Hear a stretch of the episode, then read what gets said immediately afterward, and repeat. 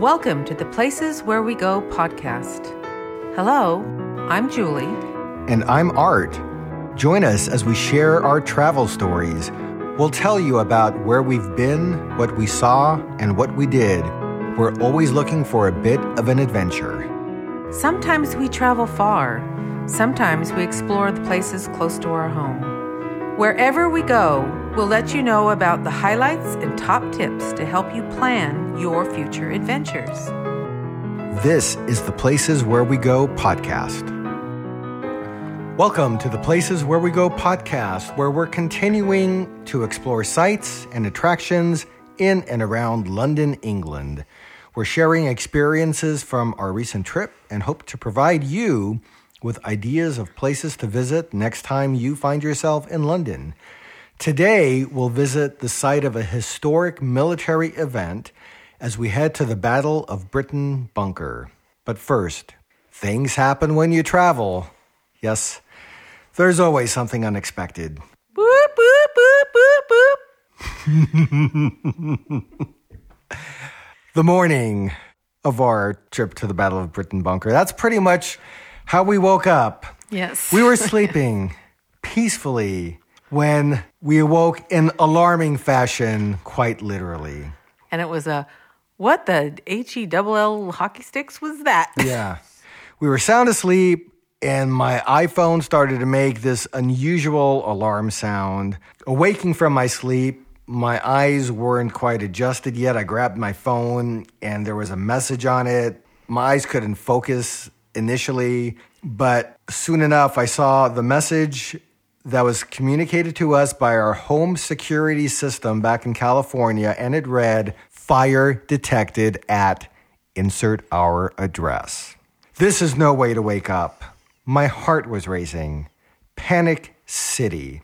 I immediately tried to phone our son, who should have been home, mm-hmm. but this would have turned out to be the first phone call I would attempt since we landed overseas. And in my panic, I was having trouble figuring out the damn country code you have to put in when you're making international calls because you can't just press call our son. You have to do the whole whatever it is plus zero one. I didn't one. do that. No. You, well, I mean, I tried to do in that. In your mind, that's how it's always been done. I don't think because we had international calling. Yeah. I don't think that was necessary because in sh- my yeah. panic, which was less than mine. No, yours was well, more controlled than mine. Yeah. I thought our house was burning down. You did. Yes. You did. That's what the phone said. and in my mind, I'm like going, I don't know what I thought actually. All, all I thought was you couldn't get a hold of our son who was here, supposed to be watching the house and was watching the house, did a very nice job. So I'm like, I'm going to get a hold of my daughter who's five minutes away from the house. And I just hit her speed dial and I got her. Okay. Well, So- that was that was good. And I just remember when you had her on the phone. I think I was screaming on the side there, "Call nine one one now!" Yes. Yes. And in my head, I'm thinking, hold on, Buster. No, no, no. Because- What do you mean? And she on? did. Well, there's false alarms all the time, but It's not something to be casual with. The house could have been burning down. but you weren't being successful in your panic. You have to not panic. well, So my daughter then called 911. Mm-hmm. And then after I hung up with my daughter, I called my son and he actually answered. So for some reason, my phone was going through. I think you tried, but something wasn't working. I, I don't know if it was a setting, I don't know what it was. And he immediately told us, It's okay, it's fine. I'm here. The fire alarm went off but he had some friends over and apparently they were having some a game night or something there was a little situation, but there was no fire. there was no fire so it it ended up with good news. yes Other than I had quite the adrenaline rush. oh my oh my Yes. you certainly did Yes. but not unwarranted Yeah. because it because you thought the house was fire on fire Yeah. So we walk away from this episode with a few tips to share. So I'm going to correct one thing that we said when we started this off. I mentioned that my phone was the one making the noise. It was actually Julie's phone making the noise, which brings me to my first tip. My phone actually didn't alert me to the emergency. Why was that? Because I had it stuck in airplane mode. And when I travel, because I'm usually taking so many photos and so many videos with my phone. I'm trying to preserve battery life. So I often keep it in airplane mode. So I think tip number one is if you want to make sure you have access to important messages like this when you're traveling overseas, far away from home, don't keep your phone in airplane mode. Maybe this is where it, helps. And we have we have a couple of these. We have those battery packs that you can connect your phone to. So if the battery gets low on juice, you can hook it up to one of those battery packs and get a charge. So that's one consideration. And then secondly, although you're suggesting maybe this isn't necessary, but I think it's good to know this just in case. When you arrive in a new country, knowing how to dial internationally can come in handy. If you're using a phone other than your cell phone, Mm-hmm. you, you have to have that international code. Yeah, because there's a country code, a something else code, and And the um, international plan that we had through our cell phone company knew where we were, basically. They knew exactly where we were because I had told them, yeah. you know, we're going to this country and this country and this country. And so it's whatever their programming is allowed it to go straight through. So that was the first thing that happened that morning, but that wasn't the only thing that we had to take care of that morning. No, we had done an amazing amount of walking. Impressive amount of walking. Yes. Yes. Very, very impressive. But as happens, sometimes you get injuries from all the walking. Some of it's preventable, some of it's not. And I happened to get blisters. So I had a little bit of blister care that I had to take care of. And because I knew we, we were walkers, I knew that's what we do, I had packed some moleskin and I also had a second set of shoes to wear. The new sneakers that I had were called Hokas, and they're great shoes. They're awesome. That's the one that brought on the blister because they were new. So I just made the switch to um, some open sandal like shoes, and that kept the pressure and the friction off my feet, and it worked great. So, our next tip for visiting places where you have lots of walking in your itinerary is to bring a small first aid kit in your backpack or your luggage. It comes really, really in handy when you think you might not even need it. But when you need it, it's a great thing to have to continue on without pain, walking this wonderful places that we love to travel. And the other tip is to bring a second pair of shoes. The first pair of shoes that did give me a blister were something that um, if I didn't need to wear them and I had that second pair of shoes and I was preventing blisters, it's it's a great idea to have those, a second pair available. Yeah, and, and maybe also because your experience was the fact that the the sneakers you had were brand new. Yeah. So maybe it's like don't plan to travel where you're going to do a lot of walking with a brand new pair of shoes you haven't broken in. Yeah, and and I knew that would be a problem, so that's that's why I kind of was thinking ahead. So now let's go back to our travels. Let's go to the Battle of Britain Bunker. The morning of our visit to this next destination, we first stopped for a light breakfast of oatmeal and coffee at a place called Pure at the Hammersmith station. With our tummies full, we journeyed to, our next stop in the quaint town of Uxbridge, a short tube journey from London, where we then made our way to the Battle of Britain Bunker. Once off the tube, it was about a 20 minute walk to the bunker, fairly easy to find with Google Maps on our phone, which helped as the street signs were showing directions really intended for cars. But walking to the bunker, you can save time by cutting through Dowding Park, which we did, and you'll miss that if you don't have this pre mapped on your itinerary, on your map program. Because if you're just following the street signs, you're going to be going in the direction of cars, and it's just a, a little bit longer. A little bit longer, and um, you are that's a pretty busy street that we Yeah, walking on. yeah. so. We walked past Hillingdon House, which has a rich history and served as a base for several Royal Air Force units in the early 20th century. The Battle of Britain Bunker historic site is a must visit for anyone interested in World War II history or aviation. The bunker served as the Royal Air Force's or RAF Fighter Command headquarters during the crucial Battle of Britain in 1940. Most people have heard of the Battle of Britain. It was a very significant battle in World War II. And this particular bunker now operates as a museum that's preserving all this wonderful, rich history. We got there around 11 a.m. and we learned a guided tour was to be offered at noon. So we had plenty of time to kind of casually stroll around the area. And we spent the first hour just walking through the self guided museum exhibits, which were absolutely fascinating. A few aircraft dangled from the ceiling, including a Spitfire and a Hurricane. And I remember you were particularly interested in the Spitfire. Yeah, those are planes my dad had always talked about. He was with the RAF during that, a little bit after that time, I think, early 1940s. And um, he had a affinity for airplanes because he was around them so much. Right. Yeah. Yep. We uh, went up to the second floor level and we were reading about the men and women who contributed to the World War II fighting effort and then made our way to the ground level. Downstairs, we learned about the Dowding system, the world's first integrated air defense system. Quite a few of the exhibits discuss the bunker experience. Many of those who served here were youngsters fresh out of high school who would spend much of their time underground during the war. The exhibits culminate with the story of September 15th, 1940, the Battle of Britain Day. And there were exhibits about the famous D Day in Normandy, also.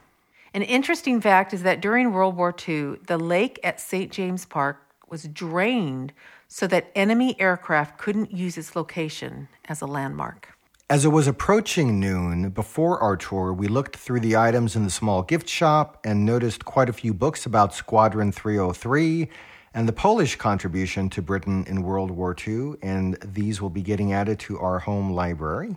Then it was noon, and we made our way down into the bunker, descending 76 steps. I remember counting them. Yeah. Yeah. Well, I remember the tour guide making a point of warning people how many steps it was going to be, and it might be a challenge. But for us, Julie, it was nothing. We've hiked to the top of Moro Rock in Sequoia National Park. We just did that a, a month or so before this trip in altitude. So give us 76 steps a normal altitude, no problem. Make your way down the steps. There are 76 of them, so take your time. Okay, so welcome to the bunker.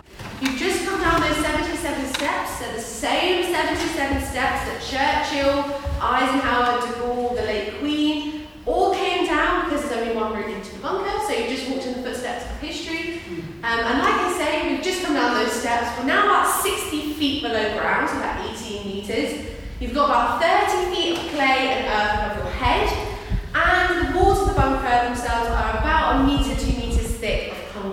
Visitors can explore the original bunker and see where the Royal Air Force commanders made crucial decisions that ultimately led to victory. The underground operations room has authentic equipment and furniture, and you get a unique and immersive experience and a sense of what it must have been like when these decisions were being made in the bunker.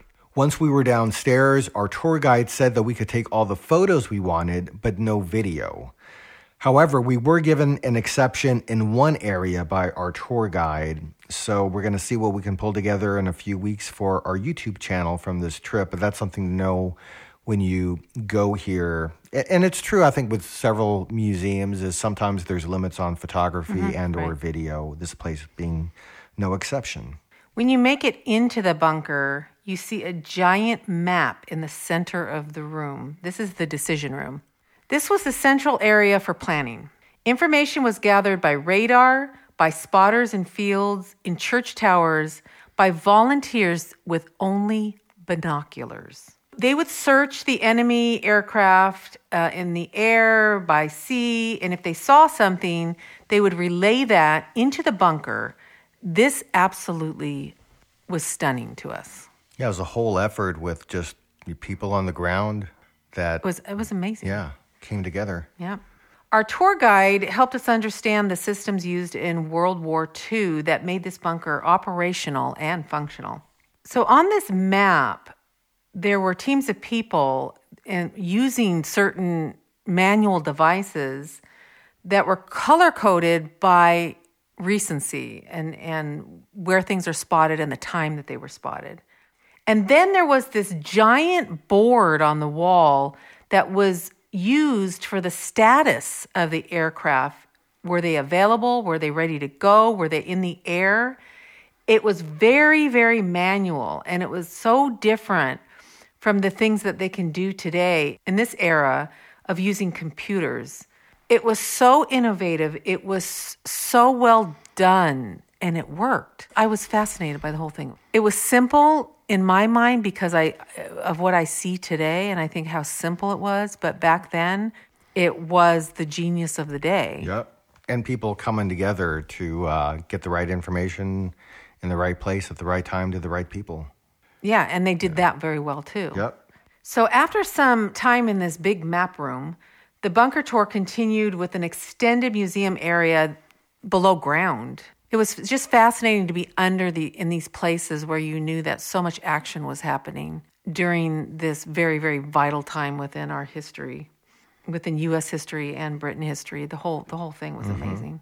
And when Churchill first visited this bunker in in August 1940, upon leaving, he went up the stairs, he went outside, he got into his car in pretty much the exact same position we were stood, and he said to his Secretary General Hastings Ismay, Don't talk to me, I have never been so moved. And he said some very famous words, which would be repeated in Parliament a few days later, that never in the field of human conflict was so much owed by so many to so few. And I feel like that sums up the work of these people in the bunker very well. One of the highlights of the visit to the Battle of Britain bunker is learning about the vital role of Squadron 303 in the Battle of Britain. This Polish squadron, known as the Kościuszko Squadron, was one of the top performing units in the battle and played a crucial part in defending British skies against German attacks. We learned that the Polish pilot kill rate was impressive, was better than the Britain squadrons. Yeah. And speaking about the Polish contribution, there was a room in the museum that we then visited after we came out of the bunker that was dedicated to the Polish contingency that was fighting with the RAF. The entry had a quote from General Dowding that reads Had it not been for the magnificent material contributed by the Polish squadrons and their unsurpassed gallantry, I hesitate to say that the outcome of the battle would have been the same.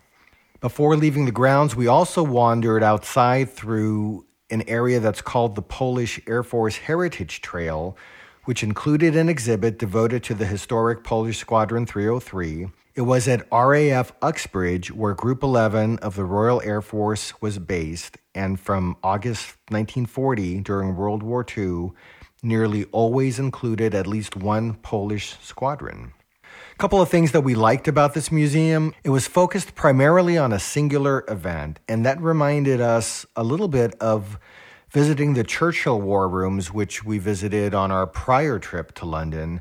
For me, kind of just that focus on a specific point in time. In this case, the Battle of Britain made what we were seeing easier to comprehend versus some of these museums that you know, will have history that spans decades and decades or centuries and centuries. I kind of like to focus on a particular thing. So I, I, personally enjoy that.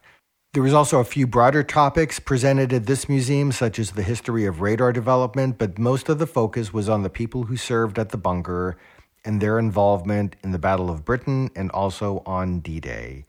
And we also enjoyed learning about what life was like for the people who served here and learned that about 80% of the folk who were at the uh, bunker were women. Mm-hmm. Very fascinating. So women helped to save the world. Of course they did. Yes. A visit to the museum typically takes around one to two hours. For history buffs and aviation enthusiasts, it is easy to spend longer exploring and learning about the crucial events in this bunker. Outside the museum, fly the flags of 15 nations that provided fighter command with airmen during World War II. We enjoyed our visit here. The Battle of Britain Bunker Museum is a must see for anyone wanting to understand the RAF's role in World War II and commemorate the brave men and women behind the scenes who fought in this war. We highly recommend it for history and military buffs. Yep. It's a great addition. And I think one of the places in London that I know gets put on a lot of people's itineraries is the Churchill War Rooms. I think this is a nice addition to a visit like Absolutely. that if, if you're mm-hmm. interested in that kind of history. Mm-hmm. So after we were done at the museum, we headed back into the town of Uxbridge. And, and one thing I, I remember when we were walking through Uxbridge, because we've talked occasionally about, you know, someday in the future, when we visit parts of Europe, it might be nice to have like a base where we get a place for a month or two months or whatever. For London, Uxbridge kind of struck me as this might be a nice place to have like an Airbnb type of place for an extended period of time because mm. it, it's far enough away out of the city center where I imagine you could probably get something for much cheaper than you would in central London, but it's accessible by tube and you can Right. reach so much of, mm-hmm. of London easily. Mm-hmm. It was a quiet area. We did stroll back into the village of Uxbridge, and we've mentioned on a few episodes past this quest we were on to find Julie a dress. Yeah. We Or found skirt. yes, we found a shopping mall. And one more time, we were going to have one more chance to see can we find Julie a dress. And in the mall, there were women clothing shops. And so Julie went inside on a mission to find a dress. It was a success. Yes, we landed at a place called the New Look. Uh huh. And you left not with one new look, But two. two. I mean, if you find something you like, Yes. go for it. And it was very reasonably priced, I thought. So we had success there too. Yes. One was a dress with a shirt, and then I got a skirt that would go with what I already brought with me. So Yes. it was a win win. And we had much more travel ahead of us, and that'll be coming up in future episodes. But today's focus was the Battle of Britain Bunker. Hopefully, you found that interesting. Hopefully, you find it something that you consider visiting if you're in London. Again, we enjoyed it a lot. And before we close, if you want to stay up to date on travel tips and news, visit the link in our show notes to subscribe to our weekly newsletter. It's 100% free, and we bring you weekly information to inspire your wanderlust, plus travel tips to save you time, money, and stress. And an example of what you might learn this is from our newsletter that just came out this morning that we're recording this podcast. The latest cruise line rankings were released by US News and World Report. And Viking Ocean Cruises earned the top spot in three of the categories. So they were best cruise lines for couples, best cruise line in the Mediterranean, and best luxury cruise lines. Yep. Disney Cruise Line landed number one in the best cruise lines for families category. So if you're planning a cruise, knowing which cruise lines have the best reputation in diff- different categories can help you plan for a perfect cruise adventure. And again, this is just one example of the information you'll find every week in our newsletter.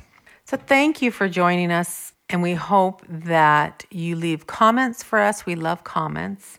And if you're not subscribing to us yet, take a minute to subscribe to Apple Podcasts, Spotify, or your favorite source for podcasts and catch up on our future episodes. Join us on our next episode as we bring you stories from our travel adventures. Thanks for joining us again.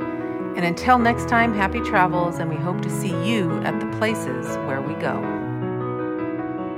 If you have any comments or information to share with us about travel, you can write to us at comments at theplaceswherewego.com. You can also follow us on social media. We're on Instagram as The Places Where We Go. You can find us on Twitter as The Places Where One, the number one. And you can watch our travel adventures on YouTube, where our channel name is The Places Where We Go. Thanks for joining us, and we hope to see you at the places where we go. See you next time. Bye now.